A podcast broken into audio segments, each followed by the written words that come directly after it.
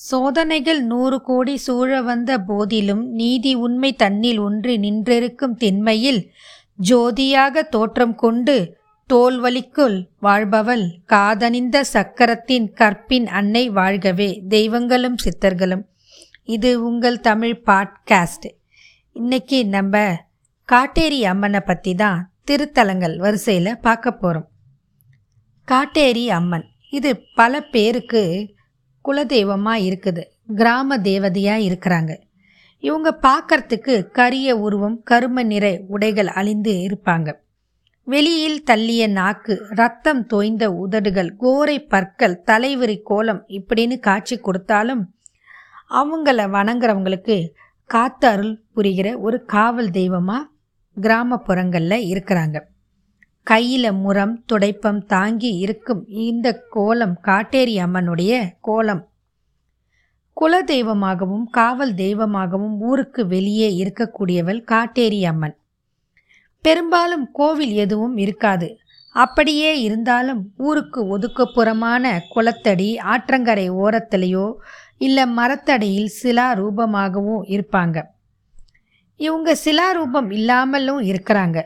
பாறாங்கல்லே அம்மனா நினைத்து வழிபடுபவர்களும் இருக்கிறாங்க. கானகம் திரியும் இவளை தேவி காமியத்தில் துர்காதேவியின் கடைசி அவதாரமான சண்டியின் அம்சமாய் சொல்கிறாங்க நெல்லூர் சித்தூர் வேலூர் திருவண்ணாமலை விழுப்புரம் காஞ்சிபுரம் கடலூர் நாகை பாண்டி சென்னை இந்த ஊரில் இந்த காட்டேரிய குலதெய்வமாக கொண்டவர்கள் இன்றளவும் இருக்கிறாங்க. இரசியுடைமை ரா தாங்காது. இரசி தெய்வம் இரவில் தங்காமல் அலைந்து திரியும் என்பதே இதன் பொருள். இரசியுடைமை ரா தங்காது. இரசி என்பது காட்டேரியோட இன்னொரு திருநாமம். நல்லிரிசி பொன்னிரிசி குழியிரிசி என்பது இவளது மற்ற திருநாமங்கள். இருசி என்ற வார்த்தைக்கு பூப்படையும் அப்படின்ற பெயர் ஒன்று இருக்குது. அதாவது பூப்படையும் தன்மை இல்லாத பெண் அப்படின்றது தான் அதற்கு சிறப்பான அர்த்தம். காட்டேரி அம்மன் வழிபாடு சங்க காலத்திலேயே இருந்திருக்கு. அதற்கான சான்றுகள் சங்க இலக்கியங்களில் நிறைய இருக்கு. அதை எப்படி பாடி சொல்கிறாங்கன்னா உட்டரு மரபின் அஞ்சு ஒரு வேயை குட்டெறிதிர் கொண்ட வாய்மொழி மீஞ்சிலி. புல்லிற்கு ஏமமாகிய பெரும்பெயர் வெள்ளத்தானை அதிகன் கொன்று ஒந்து ஓல்வாள் அமலை. இது சங்ககால பாடல். அதியனுக்கும் மிஞ்சிலிக்கும் போர் ஏற்பட்டது. அப்படி ஏற்பட்ட போரில் தனக்கு வெற்றியை தேடித்தந்தால் பெரும்பலி தருவேன் என பாழி நகர தெய்வத்தை வேண்டி போர்க்களம் மிஞ்சிலி சென்று அதேனை வென்று அதியனை பேய் தெய்வத்திற்கு பலியிட்டு அமலை கூத்தாடினாள் அப்படின்னு இந்த பாட்டோட அர்த்தத்தில் சொல்கிறாங்க பகை மன்னனின் தலையை பேய் தெய்வத்துக்கு பலி கொடுத்து அருகில் இருக்கும் மரத்தில் மாட்டி வைக்கும் முத்திரை சிந்த சமவெளியில் நிறைந்து இருக்கிறது. சிந்து சமவெளி நாகரிகத்தில் இதை பற்றி போட்டிருக்கிறாங்க. இவளை குலதெய்வமாகவும் வழிபட்டு இருக்கிறாங்க. இவளை குலதெய்வமாக வணங்குறவங்களுக்கு வெற்றியை தேடி தருவாள் அப்படின்னு சொல்கிறாங்க இதுக்கு பதில் ஒரு உயிர் பலியும் கேட்பாங்களாம். அப்படிப்பட்ட ஒரு அம்பாள் தான் காட்டேரி அம்மன். ஒருவேளை பலியிடாமல் அலட்சியம் செய்து அவளது கோவலத்துக்கு ஆளானால் அந்த குடும்பத்துக்கு கருவுற்ற பெண்களின் இளம் கருவை தின்பாலாம் தொடர்ந்து கருச்சிதைவு நடைந்தால் குழந்தை பேரு கிட்டாது. இப்படி தான் காட்டேரி அம்மனை சங்க இலக்கியங்களில் சொல்கிறாங்க குழந்தை இல்லாத பெண்களை இருசி அப்படின்னு பழந்தமிழில் திட்டுற வார்த்தையாகவும் பயன்படுத்திட்டு வந்திருக்கிறாங்க. அது ஒரு வழக்கு மொழியாக இருந்திருக்கு. அதுக்கப்புறமா இருசி ஆக்கியத்தால் பயபக்தியார் இருசி ஆயினின் அப்படின்னு சொல்கிறாங்க இன்னைக்கும் கிராமப்புறங்களில் காரணமே இல்லாமல் கருள் கலைந்தால் அதுக்கு முனி காட்டேரி அடிச்சிருச்சு அப்படின்னு சொல்கிறாங்க உடனே காட்டேரிக்கு வழிபாடும் நடத்துகிறாங்க எந்த ஊர் பக்கமும் இந்த காட்டேரி அம்மன் வழிபாடு பெரும்பாலும் எல்லார் வீடுகளிலும் இருக்கும். சுப நிகழ்ச்சிகளான காது குத்துறது திருமணம் சீமந்தம் புகுந்த வீடு புகுந்தல் அப்புறம் குழந்தை பிறந்த பிறகு அப்படின்னு எல்லா விதமான சுப நிகழ்ச்சிகளுக்கும் இந்த அம்பால பொங்கல் வச்சு கும்பிட்டுட்டு வர்றது ஒரு வழக்கமாக இருக்குது. இதுக்கு பெரும்பாலும் தனி கோவில் இல்லைனாலும் இதற்கான ஒரு சிறப்பான வழிபாடை ஒரு கல்லை நட்டு வச்சு செய்கிறாங்க ஞாயிற்றுக்கிழமையிலையும் வியாழக்கிழமையிலையும் இங்கே பெண்கள் மட்டும் அருகில் இருக்கும் ஆற்றங்கரை குளத்தங்கரையை வழக்கமாக காட்டேரி அம்மனோட இடமா பாவிச்சு அம்பாலை ஆவாகனம் செய்து அந்த இடத்துக்கு கிளம்பி போய் சுவாமியை தரிசிச்சுட்டு வர்றது.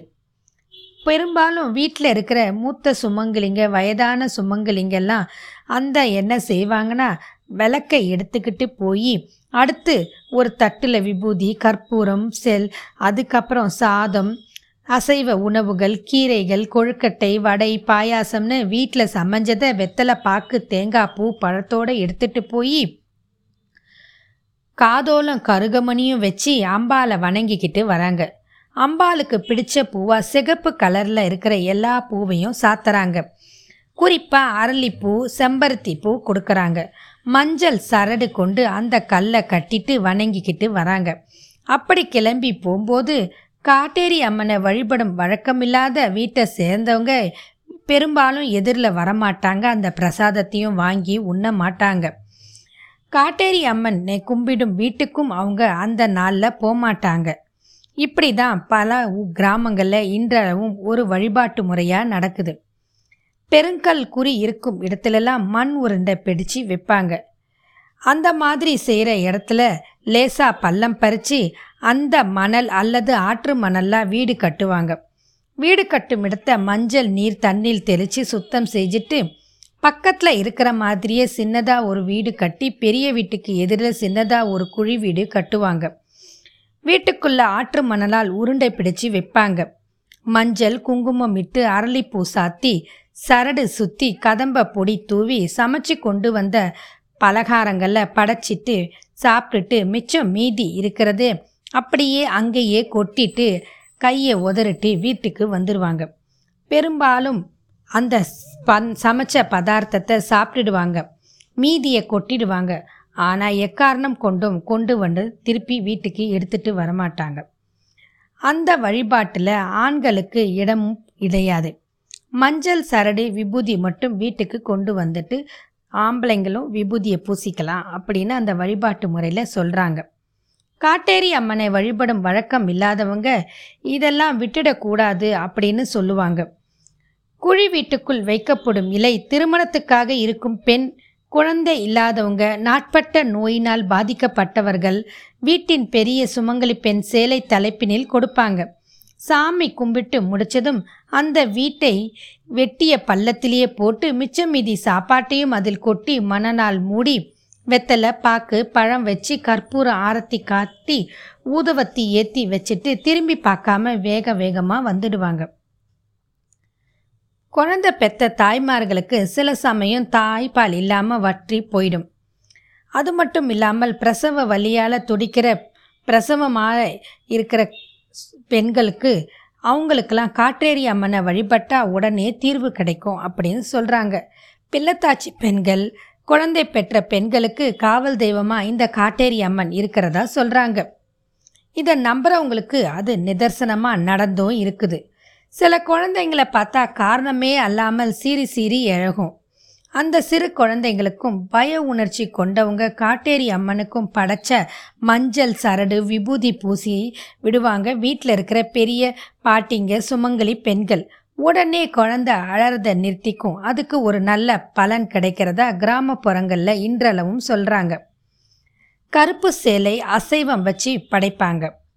சிலர் வீட்டில் புகுந்த வீட்டில் இருக்கிற பழக்கம் மாமியார் வீட்டில் இருக்கிற பழக்கம் பிறந்த வீட்டில் இல்லைன்னா அதை மாமியார் வீட்டுக்காக முறைப்படி இன்றளவும் வணங்குற பெண்களும் இருக்குது பிறந்த வீட்டில் இருந்து புகுந்த வீட்டில் இல்லைன்னா அதை பழகாத இருக்கிற பெண்களும் இருக்குதுங்க. இப்படி ஒரு விசேஷமான வழிபாடு இன்றளவும் கிராமப்புறங்களில் இருக்குது. நகரப்புறங்களில் இந்த பற்றி நிறைய பேருக்கு தெரியாது. நகரப்புறத்துக்கு குடி பெயர்ந்தவங்கெல்லாம் இப்பெல்லாம் சில இடத்துல அவங்க வீட்டிலேயே ஒரு மூலையில் ஒவ்வொரு ஆண்டும் காட்டேரி அம்மனை நினச்சி வழிபடுறாங்க. அந்த இடத்துலையே அம்பாலா ஆவாகனம் பண்ணி வணங்குறாங்க. இப்படி ஒரு சிறப்பான அம்சம் கொண்ட காட்டேரி அம்மனோட வரலாற்றை பற்றி இன்னைக்கு நம்ம பார்த்தோம். இதோட உங்ககிட்ட இருந்து விடை பெறுகிறேன் மீண்டும் மற்றும் ஒரு பதிவில் சந்திப்போம். வாழ்க வளமுடன்.